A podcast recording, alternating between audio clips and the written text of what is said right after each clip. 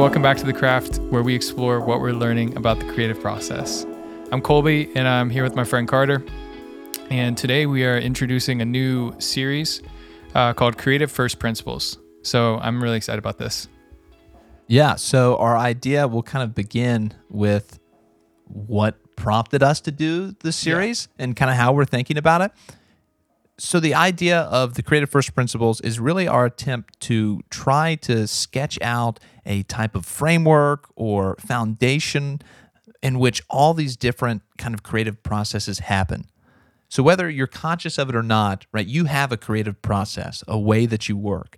And these come in different shapes and sizes, um, but they all have these kind of common denominators. And so in this series, the Creative First Principles, we're going to try to uh, theorize what are these kind of foundational building blocks that go across different crafts, uh, across different uh, creative processes, but are common and it, I think the easiest way is just to say the framework we're going to work with is create, revise, share, and sustain. Mm-hmm. Those are going to be kind of the four pillars that we're going uh, to orientate all the conversations about. And really, hopefully, this will become a point of reference in which our uh, subsequent conversations will uh, will fall somewhere along this structure. Exactly. I feel like there the main reason we're doing this is kind of to almost figure out in real time what is this podcast about. And this is this series really is like setting the foundation for here's what you can expect for us to talk about. We're going to be talking about creating revising sharing your work and sustaining for the long term. And we're going to talk about a lot of different things under those umbrellas hopefully if things go well but you know those are the big categories that everything fits into yeah, exactly. So like it's going to be hopefully a point of reference and a point of continuity across episodes when we're talking about a different uh, way to revise or something, a different way to look at your work, right? We can reference this framework uh, and you can have an idea of where we're what we're talking about uh, and how we're even conceptualizing this. And it might be open to change, but uh, we really like the create, revise, share, uh, and sustain. And so hopefully this will be kind of a uh, guiding telos for the podcast and something that kind of uh, lays the foundation for whatever conversation we talk can somehow get um, orientated within these frameworks. And so that's the that's the hope. Today we're going to talk about the first principle, which is create. And one of the ways that we're going to, I guess, talk about the principle is ask first principle questions of our first principles. Colby, do you want to like yeah. So each episode, we're going to ask what, why, how, where, and when. So today, we're going to answer, uh, we're both going to kind of give our thoughts on what is creating, why do we create, how do we create, where do we create, and when do we create. Uh, so that's kind of the big framework, and then we'll ask all those same questions for revising and etc. Yeah, so we're suspending our usual um, kind of framework for episodes we'll be right back to that when we engage mm-hmm. uh, some other conversations and questions. So we'll be back to the usual framework. Uh, but for the first principles series, uh, the four part series, we're going to be asking these questions. Yeah.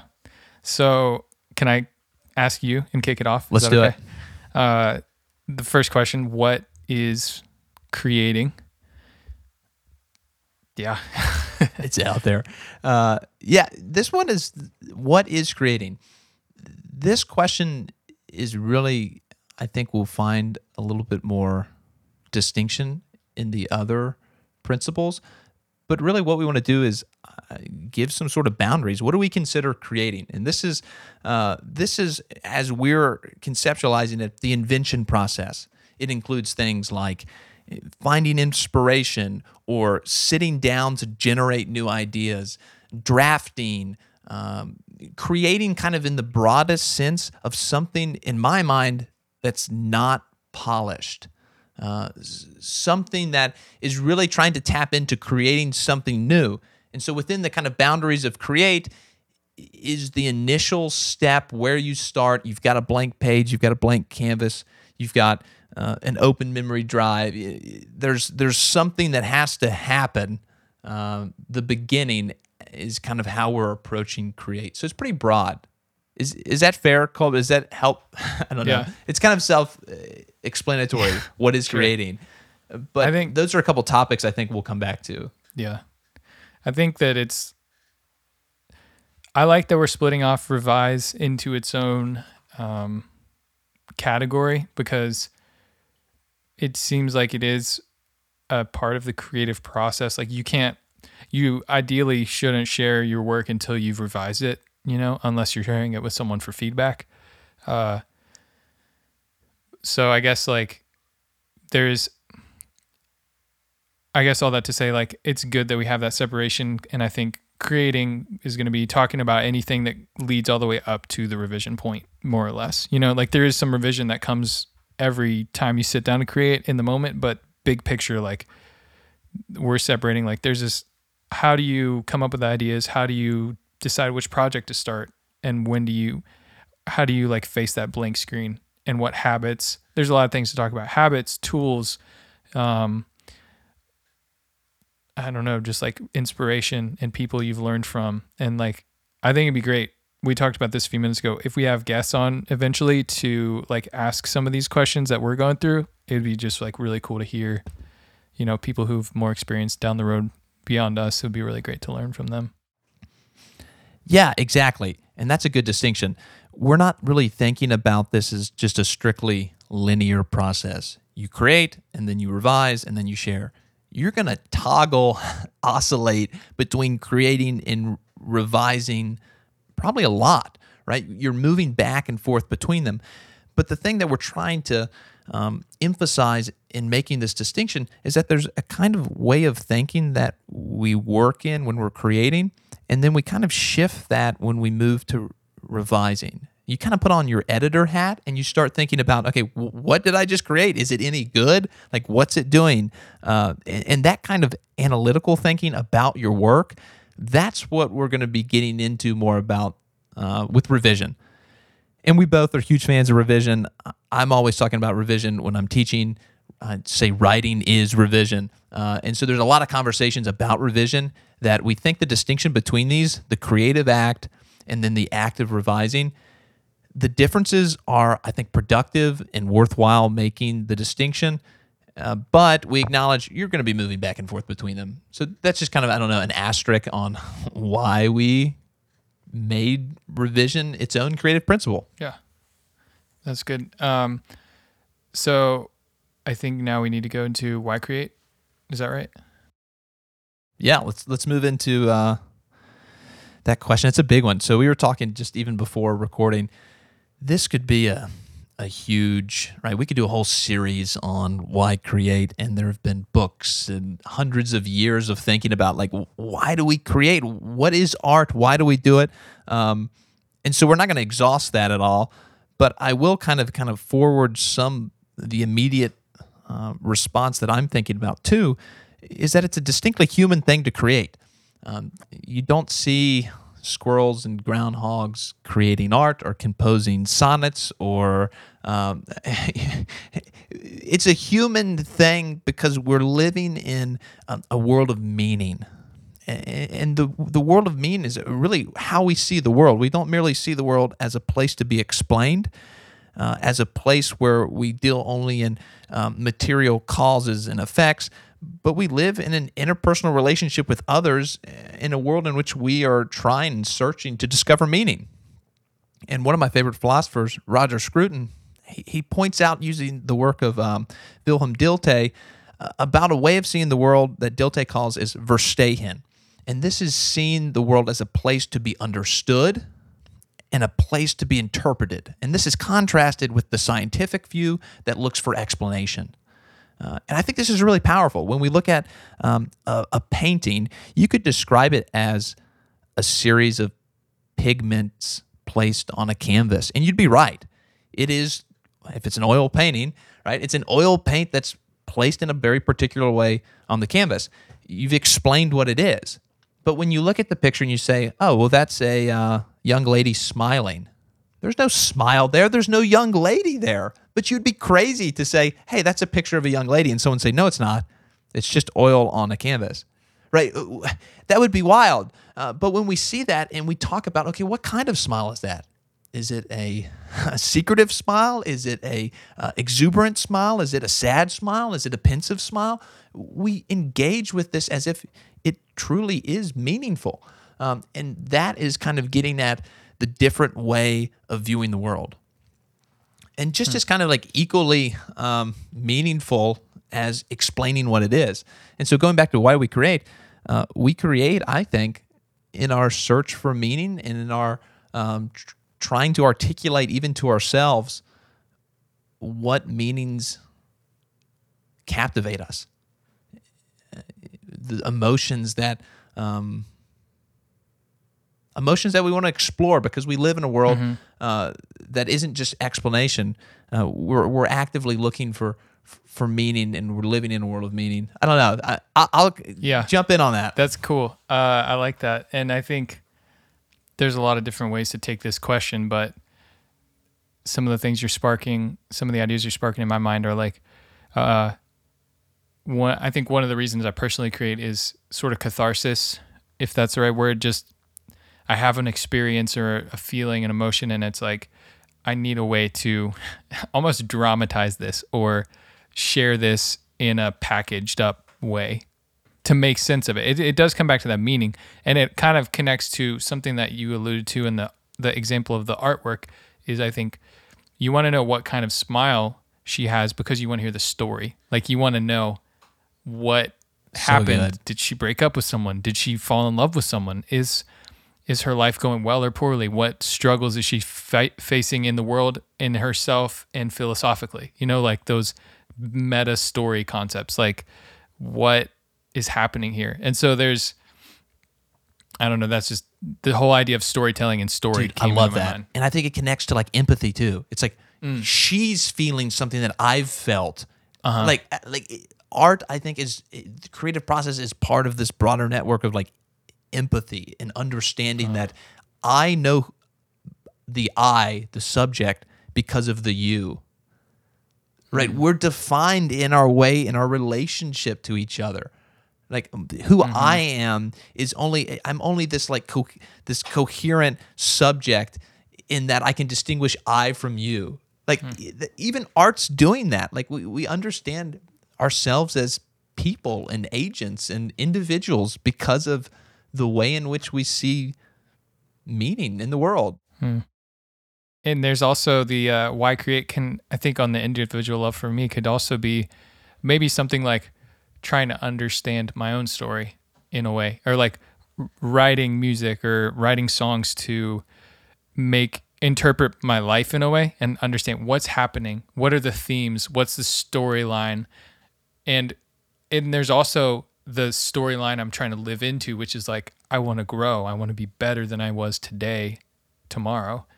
And that drive of like growing and expressing and getting better at expressing in itself is another reason that creativity is a bit is just like a hunger in me is this I want to get better at it and I want to grow as a person which is just like I want to live my life you know it's it's kind of just a part of my desire to live you know what I mean Dude, that is so rich.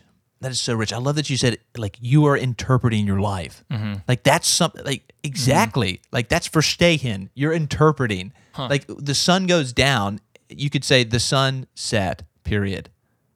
You could talk about explain it gravitationally, how we're spinning, all those sort of things. But like when you look at a sunrise, and you've got to say, like that's beautiful.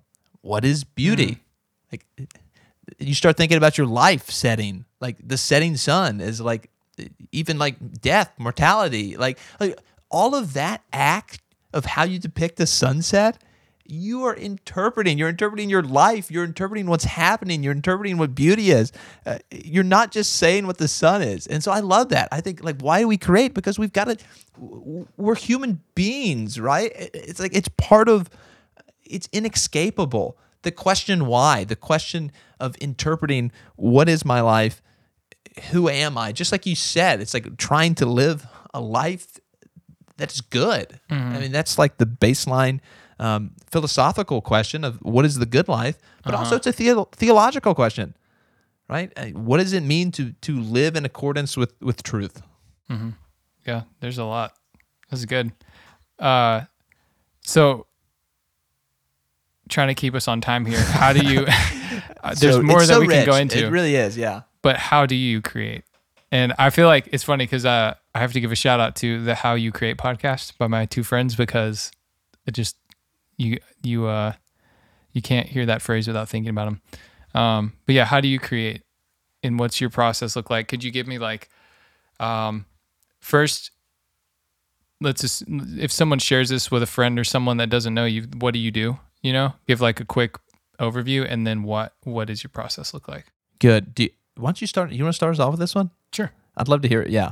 I just asked myself a question. Ask yourself the question. Okay. It's perfect. Uh, so I do. I guess like a quick background would be I do music production, and that's like my you know side project, side hobby, passion, and uh, by day I do marketing, and really that's I love marketing because in in large part I think because it's so creative. You know, it's like there's copywriting, there's design, there's uh, storytelling, there's um, not that I like consider myself super great at that, but there's just so many creative things that I get to do. That making websites, like whatever it is, there's so many fun things I get to make all the time that I think that's why I love marketing. But anyways, so that, those are the crafts that I, I'll probably talk the most about. And um, so for me, I'll probably I'll just focus on music for now.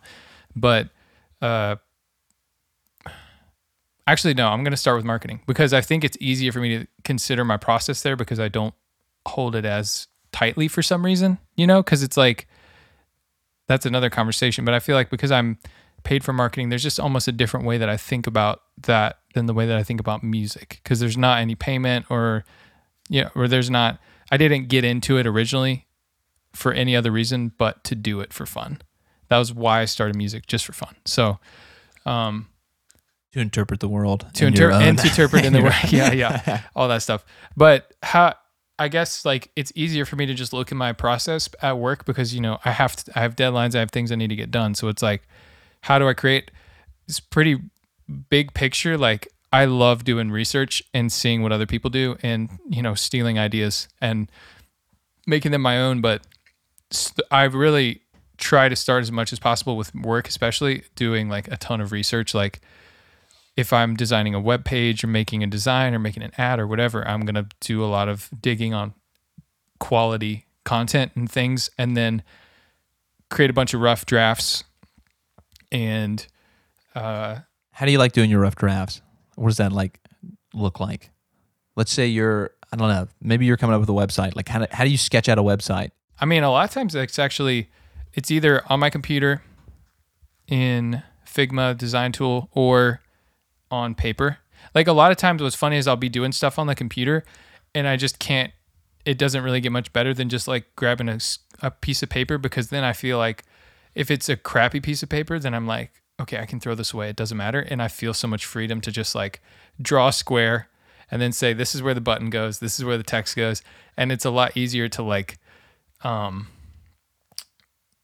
just very quickly and roughly say like this is what a page is going to look like. And there's a freedom that it'll i can change it It's like you you're know? storyboarding almost. yes yeah. Um, but i like uh, starting with a bunch of ideas and inspiration. So then i have a ground basically i like having a framework of like this is what great looks like and i'm going to try to get here. Or maybe it helps me to see like what not to do you know? Um, or it helps me to see how to differentiate if it's like something from competition or whatever. Um, and then yeah, the rough draft process is very much like making a bunch of ideas and then just throwing away what doesn't work and then keeping what sticks. And that's true in music too. So f- switching gears over to music, I think for me it's like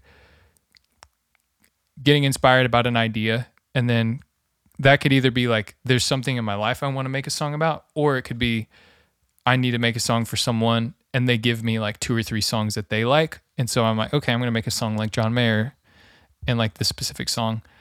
And so then I just have to go and listen to the two or three references they gave me. And then that's my research phase. And then the next phase is like gathering all of my equipment kind of stuff, like finding sounds or, or maybe it's just making like picking chord progressions or making a melody or making the, putting down some awful sounding basic drums that give me a beat. So then I know like, okay, here's roughly the tempo I'm going to start with, really building from the ground up. And then I can start adding in sounds and adding in sections of the song and, you know what I mean? Like building it one brick at a time kind of thing. So, but I think early on it's pretty much research followed by lots of rough drafts. And then probably the hardest part is going from the rough drafts to the revising to the, so from like revise through this is done. Like that's where things can I can get the most discouraged and the most like doubting of myself or insecure I think about is this good enough? Is this ready? Um, or just like tired of the project. You know what I mean? Like you just get to a point where you're like I've been working on this song for 4 months and it's it feels like I'm running in place. Anyways, hopefully that's a good answer. I'll pass it to you now. Yeah, yeah. I I think we're gonna already have like just overlap in in these ideas, and so uh, broad sketch, right? So um, in a graduate program, so I'm teaching and um, working on my own research and, and, and dissertation sort of things on the horizon. Um, and so, for, I guess for this question, how do I create? I'll go about just how would I create? Let's just say a conference paper or, or something that could potentially get uh, published, uh, a scholarly article. I think that's where a lot of my creative energy goes these days. Um, and I love creative writing, and I think that's a it's a really different process for me. Uh, but I'll pick I'm going to pick scholarly writing uh, because I feel like I have more of a uh, process for that. Kind of like you said with marketing, I feel like I have more of a process with uh, the thing that I need to do to hit the deadline than my creative project that I'm still trying to understand myself as an artist in that way. Um, Got to start with research. It's I feel like the the the lesson that uh, I've learned in writing any sort of academic paper is like the front work is the most difficult part. It's really hard to try to figure out what you're going to argue while you're typing. And so for me, it starts with kind of like you said, it starts with a broad idea. But for me, I have to get out like a piece of paper and start sketching out an argument. And so I'll just take an argumentative, you know, arguing for a specific interpretation of something um, and see, like, I use a lot of arrows and draw and say, like, conceptually, I try to map out things. What is it going to look like? without having that scaffolding, it's really hard to write. And I feel like I used to try to write a lot in a way that was like, uh, you know, un, in undergraduate, and okay, you got to write a research paper. You sit down and you think like to write a research paper, you need to start writing. It's like, yeah, but but no, like the first part is like you have to have a clear direction, or you're just going to be spinning your wheels. Do you uh when you're visualizing, you got a piece of paper, you're right. What are you are you drawing like this is the flow of my argument or this is the outline of my paper? Like what kind of things are you drawing out? That's kind of interesting to me. That's a good. Uh, I don't do really detailed outlines. I, I have I've met you know uh, colleagues who do, but I do outline, and so it's like broad movements of the argument, like setting up the problem, like the problem. What's the problem? And like bringing in okay context bio portion. Uh, bringing in the first reading, how that idea transitions. Uh, and one of the things that I really think about is how does it move? Like it's a global concern, which we're going to, you know, I think we'll probably talk about with revision. But at the creative part, I'm just trying to get a direction. Like the first step is here's, like, can you get something that you're going to argue? And again, the research element's huge. And so for creative projects too, uh, you have to read and you get inspired by something. And I think we'll probably do an episode on like inspiration versus, you know, Jack London said, you got to go after inspiration with a big stick. Like, like you just got to show up, right? What's the quote? Inspiration strikes at nine o'clock every morning Yeah, yeah. from somebody. Uh, and so there's a conversation to be had there. But Yeah. it doesn't start, it starts with something else. It always starts with something outside of you, something you're responding to, I think.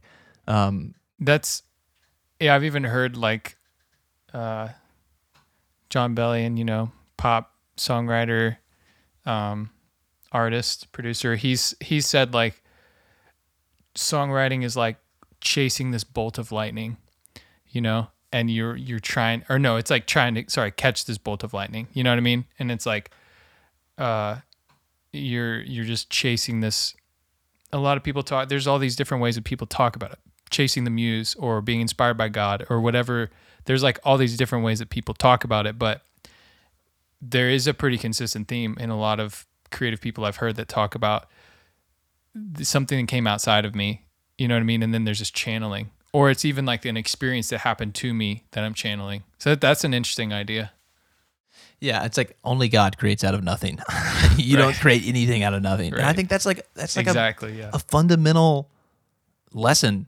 And I know we reference like Austin Kleon's Steal Like an Artist all the time. Yeah, but yeah. because it's so influential, because that book is about you don't create in a vacuum mm-hmm. ever. And so I think that you know, going back to how I create, it starts with a response, and I really try to get broad contours, and then I sit down and just, it's like, don't stop writing. Like just write the thing. Like a paper I was working on the other day, it was outlined, uh, and I sat down for a couple hours and just wrote, just wrote a draft of it don't go back. I was not going back and fixing things. I was not going back. I mean, even to the point of where I won't go back and fix misspelled words. Like I will just, I would think as I write this, and if you just get something down that's so incomplete, I mean, you've done really, oftentimes as you get, I mean, you've done a majority of the work. I mean, if you get a five-page draft of something, it's like you've got so much to work with there, and then you're not trying to come up with something. Right? It's Yes. there. You can Yes. you can go into revision because you have something there. Uh huh. That's actually really cool. I I think that a lot of times for me it's it is helpful if I'm it's easier to talk about this with something visual for me, but like if I'm designing like a some kind of ad campaign, like an image, you know, um, I think that it's like step one is just after the research and, and figuring out the concept or maybe the goal for a campaign, let's say, the next step is really just like throwing up as many ideas as possible this like generative process where you're you can't judge yourself for it. And then once you have a bunch of stuff on the screen or the page or the um, whatever your medium is then you can like move it around and you can see it. And there's something about the visual side of this all that uh, really interests me because i think you or and with sound it could still be visual in the way that you're working with your DAW and you're like have different tracks and recordings you can see and move around. But uh yeah just this idea of like being able to play with things and see them from different perspectives and um zoom in and out and like map and then just quickly throw stuff away sometimes like as soon as it goes from your brain to the page you can say good or bad and you can like clearly see that. But for me until i get it out it's it's hard to know. And also art is almost this process of like i have this experience in my head but how do i get it into a create a beautiful or a well packaged like file or deliverable you know what i mean? Like something tangible that that gives other people the same feeling or understanding because that there's a lot just between your head and your fingertips Dude, like that's the that's interpretive the act. process Like that's the interpretive act, I Yeah. think. That distance of like there's something that's happened that could be explained, but like like what like where's the meaning there? Like that I love that Uh-huh. distance because you have to say, okay, what is this thing? And then the act of creation is like is this it? And yeah, and I think that's the whole concept is like anyone. Well, it's yeah, it's like anyone can come up with an idea, but you have to, you know, you could say, I, yeah, I had the idea for Amazon or whatever, but it's like you have to execute it, and that's where it becomes this combination of you need a good idea, and you need the ability to make it happen. So like I could have a great song idea. But there's probably tons of great song ideas that only are going to ever be heard by me in my head, which means it's not necessarily great because it unless I can um, manifest, create it. You know what I mean? Like just put it into reality, and that's a hard process because like with music specifically, it's this whole process of like, ah, this. You know, you play your song and then you play like the the radio, and you're like, oh, this sounds so crappy compared to the and then you have to learn how to mix and get it closer to that same standard quality. Uh, but it's a discouraging process whenever like I'm working with my friends and we like play a song and then we play the reference track and we're like, oh man, this sounds so so much quieter or so much just something about it. You know, a lot of it with music comes back to the mix and just like it doesn't hit as hard, it doesn't sound as good or things like that. So it's kind of funny. Dude, I love this. Okay, so I think that's a perfect like I think we could say putting something into reality in like a very real way. Like it becomes like the act Mm. of creating is like making something internal external. There's some Mm. sort of it's the actual action, right? It's not just an idea. Yeah. Your idea has transformed into something that is and I, I don't even want to say real because your ideas are so real, right? But it's Yeah. something that's like public, even if it's just Shareable. even if it's just on a piece of paper that you hide for the rest of your life. Like there's something about it that's no longer internal. Yes. So we're at um like 30 minutes, so we probably want to start you know, transitioning Yeah, to the last few questions here. Um there's so much more that we could we could say on that, but yeah. Yeah. and so just a, like a like a plug, like we'll come back to these like all of these ideas. We're probably gonna have episodes on these things. Like part of this first principles structure is starting to tease out some of these ideas that we'll probably hopefully spend episodes talking about. Yeah, I'm so if you hear that. something that you really want to you know investigate or explore, shoot us an email, uh, and we could you know maybe do an, an episode on that. And uh, yeah, we'd love to hear your Yeah. feedback on that. Definitely. There's a plug. That's right. Love it. Uh so where do you create? There's probably a couple ways you could take that question too. Yeah. I, I think it's a really good question. Like, do you like going to a coffee shop? Do you like being in your house? Uh, I like thinking on things in the shower. it's like it's like I feel like the creative process. It's not something that you don't just clock in and clock out. Like I feel like I'm always like mulling over something. So I think a lot of different places. If I think about where I'm writing, I want to be somewhere quiet, and I can't. I wish I could listen to music and write, but I can't. No? like I like just no. Even if you're at like what if you're at a coffee shop? I just I, I just write and just hopefully things kind of recede into the background noise wise. So do you have a special spot that you reserve for writing or anything like that? Not really. I like to write outside if it's a nice day. I like in my office. There's a place in the library that's really quiet, but yeah, something quiet like uh, or if it's just ambient noise. But I can't like some people like like throw in the Beatles and and write. Like I can't do that. Yeah, I don't think I can normally focus on work whenever I'm listening to the lyrics. It has to I can do instrumental music, but I also think that it does distract at, at, at times unless I'm using music to really drown out some other sound like another call in the other room or something. So I get that.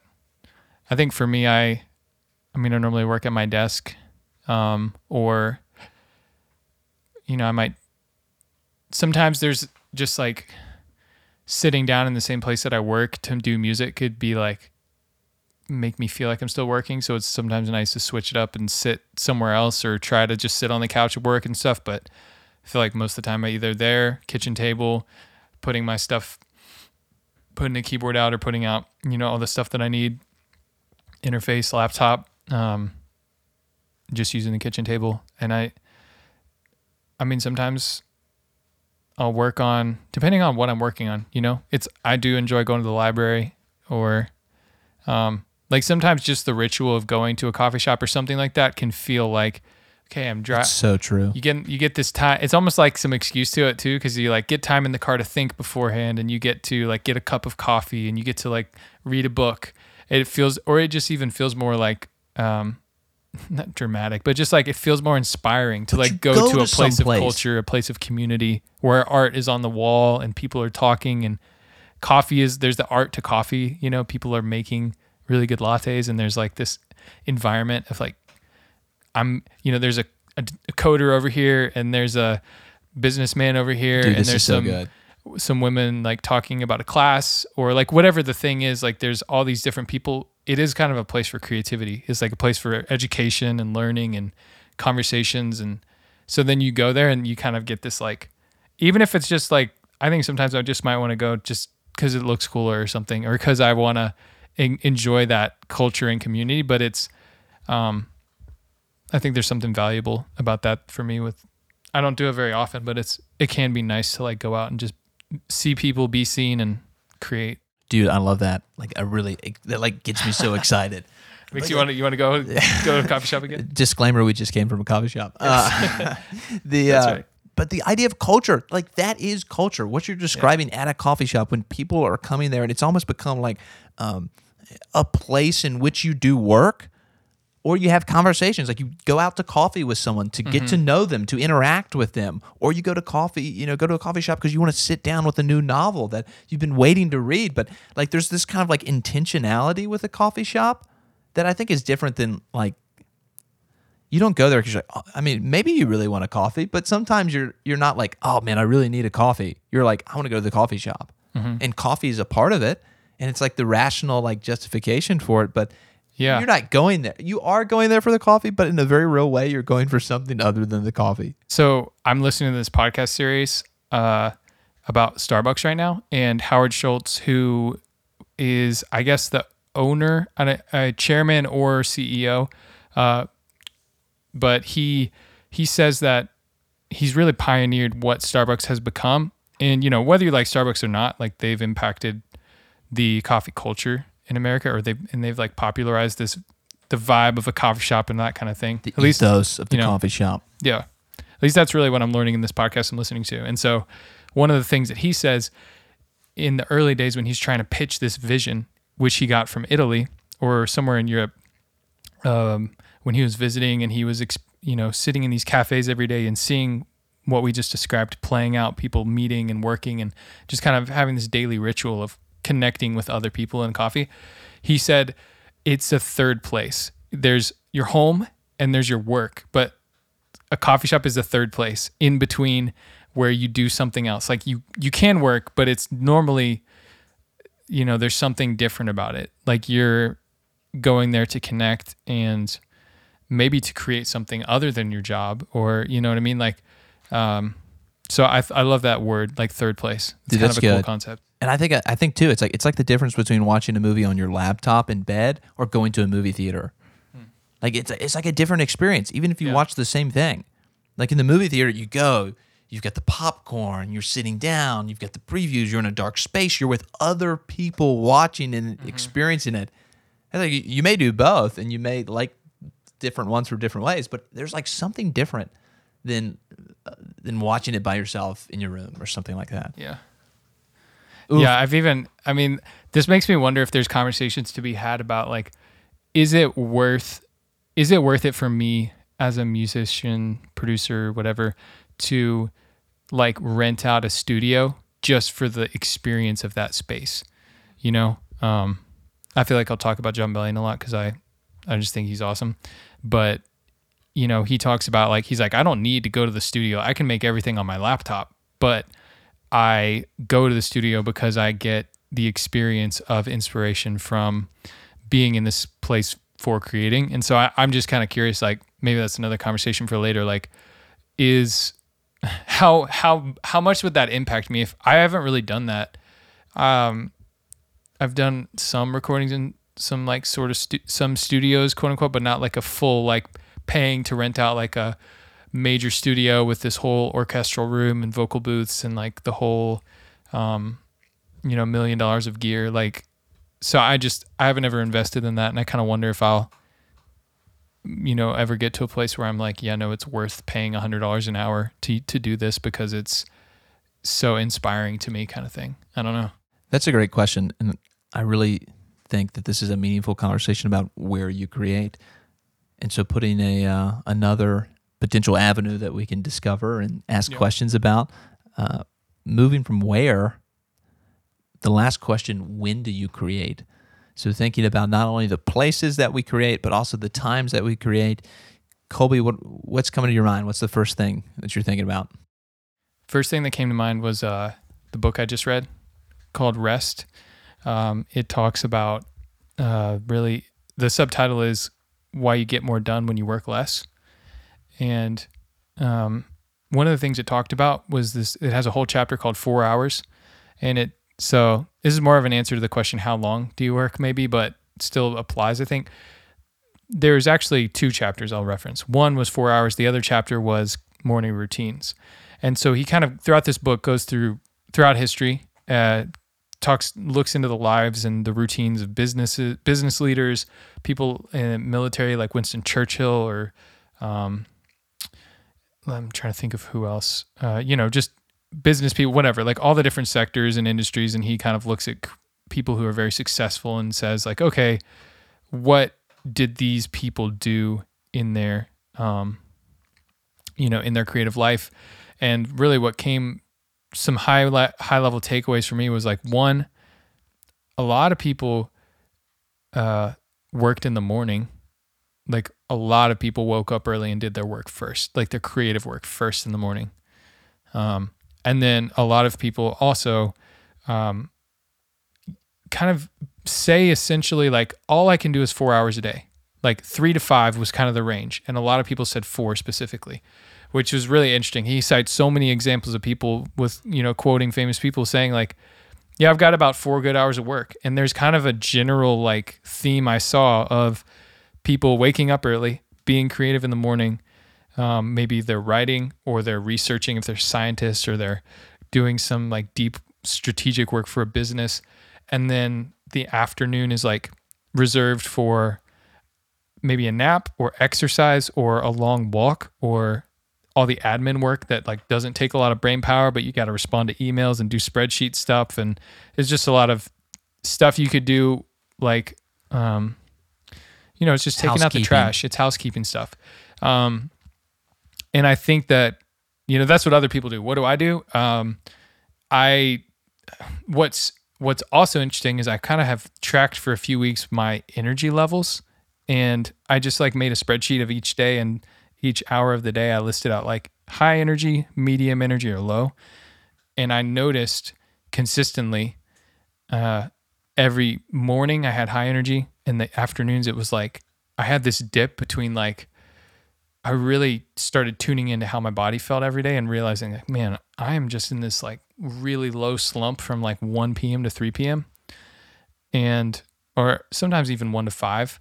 But like right after lunch it's like this dip. It's like a sugar crash or something. I don't really know, but it's like don't make decisions during that time. Don't think about whether you like your song or not. Like cuz that's whenever negative thoughts come in or doubts and things and I just need to not make decisions and not you know what I mean like it's kind of this like lack of inspiration and like second guessing like should I even be working on this project I'm so tired of it but it's like well I'm just tired for the afternoon so this is like a really long answer I feel like. But basically for me what's difficult is that because I you know have a day job like so many people um music gets relegated to the evenings you know? Like most of the time i don't wake up and do music first thing. Um i mean i use headphones when i make music so it's not like i couldn't wake up and do it but it's just not my routine. And so i'm normally working on music like a tuesday night from 6 to 9 p.m or thursday night or something and then the occasional saturday morning i'll get to do music but i think that that's almost something i've been noticing is like maybe one of the reasons that it's so hard for me to create sometimes is because I'm just trying to do it when I'm in an energy dip. And that's like that's a time when I'm gonna be more insecure, more doubtful of my work, more tired and like uninspired. Like all those things are working against me and I'm it's also after an 8-hour workday. So it's kind of interesting. It's like I'm I'm just not setting myself up for success. Like that's just something I've been thinking about lately. Like the best thing for me to do would probably be wake up at 6:30 or 6 work for like 1 hour in the morning and then stop and then not think about it and like let the evenings be for dinner, exercise, meeting friends, doing some, you know, whatever. So I don't know, with thoughts on that? That was a long answer. No, dude, that's so good. So many good things. So you inspired me. What was our quote from last episode about waking up an hour early in the morning or something, or waking up in the morning? I can pull it up. Yeah, it was do you want me to read it? Yeah, sure. Let's hit him with it. Uh If you don't have it, it, it basically was about getting up Oh yeah. intentionally early to work on the craft. Yeah, we don't need to read it. Okay, We'll cool. All right, that Yeah. that was the the gist of the yeah, quote. yeah, yeah. Anyway, I tried it this week. Okay. And so on Monday, Tuesday, Wednesday, and Friday, I was super tired on Thursday. I didn't get up. Uh, but I got up an hour earlier than I usually do Okay. with the intention of working on a creative project that I'm working on Hmm. just to try it. And it was great. Like, Really? it was really, really good. Uh, and the, the the kind of connection here too. There's so many different connections, but you said it's then it's kind of done, and you don't think about it. Mm-hmm. Like this last week, I worked on the project, and then I was done with it for the day. Mm-hmm. And and if it came up in my head later in the day, I was like, oh, I get to work on that tomorrow morning. Like Oh, I yeah, already yeah. know when I'm gonna pick that thread right back up and continue work on it. Hmm. And it was just it was really helpful. I am not an early morning riser Mm-hmm. kind of fella, uh, and so it was kind of like you know I kind of coaxed myself out of bed to take a shower and try to wake up. But it just became a really great time in the morning. It was quiet. I got some great work done. And then also, it helped me come into my other tasks of the day sharper, which was kind of like an added bonus to it. But I really enjoyed it. I'm going to try to do it again this week uh, and get up early and work on it. And I think if we can kind of string those things together, it's something that Kleon talks about. I know uh, uh, Jerry Seinfeld talks about writing jokes. If you write one each day, you mark it and you try to get the chain going. And so I was thinking about if I can keep this going, this is going to be you know a really powerful you know was it Kaizen? Um, Yeah, one percent better yeah, every one day. exactly. But it was a great experience. So That's cool. If you haven't done that, think about doing it. And I love that you charted your time. I think I don't know when I work best. The more I'm thinking about it, it's in the morning. Yeah. The evenings are just you don't want to be. if you've worked all day, you don't want to put a lot of like heavy mental effort at night. You want to watch Netflix? Yeah, unless it's late. Like I got, I know, like Picasso worked until like three in the morning, but he was also like Yeah. he could do that, and then he would sleep until like eleven. And then, Uh huh. you know, it's like you don't you don't have do other that. yeah other things going on. That's that's pretty cool. And I mean, I'm I'm curious because I know there's some people that are really like night owls and they really do better creative work in the evening. So there's obviously not it's not going to be the same for everyone, but I like to read in the evening. Yeah, That's I mean I feel like that's yeah, you're still thinking, but you're not you're not the one generating. I feel like gener- generating takes up bandwidth. Mhm. If I sit down after write for two hours, it's like oh after that I want to read or I don't want to go work on something else where I have to generate ideas. Mm. It's cool. Yeah, there's just something about the mornings that are there's like the tank is refilled, you know. Sleep does wonders. Um well, we are well past our time at this point. so maybe we should wrap. Let's do it. This has been great. This has been I'm great enjoying this. So just last like plug on these things. First principles create, and we'll be getting to our uh, second creative first principle revision next episode. Yeah. So I mean, what do you think we can expect to talk about in that one? We're going to talk about moving from the generating creation to revising, how we revise, why we revise, where and when we revise. So get ready for some similar questions. Do you revise in the coffee shop? Question mark. Love it. I'm excited. Um, yeah, like Carter said earlier, if you, uh, I'll go ahead and give our, our little plugs at the end here. If you enjoyed this, um, there's like three things you could do to help out. So one would be, um, make sure you subscribe to get the new episodes. We don't have a set schedule for this right now, so subscribe to get notified about that so you don't miss out. Uh, two would be uh, if you're willing to share this with a friend who you think would be, you know, interested in this conversation, please share it with them. Send them a link. That's really the the only way we're gonna, or the main way we're gonna grow this is just word of mouth. And then three, um, send us like a question or feedback. This is probably the biggest one that I'd love for as many people to do as as listen. Um, yeah, what do you think about this episode? What do you think about the framework of first print for first principles and uh, what questions would you like us to go over in episodes to come? How can we make this better? Like really anything is on the table. Send us an email at heycraftpodcast at gmail.com. Heycraftpodcast at gmail.com. That's G M A I L. um, that's all I got. And we'll see you in the next episode. This show is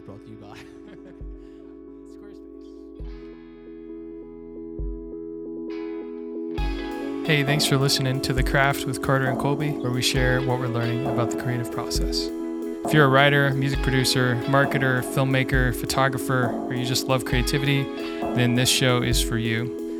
Our cover art was designed by Elizabeth Newell.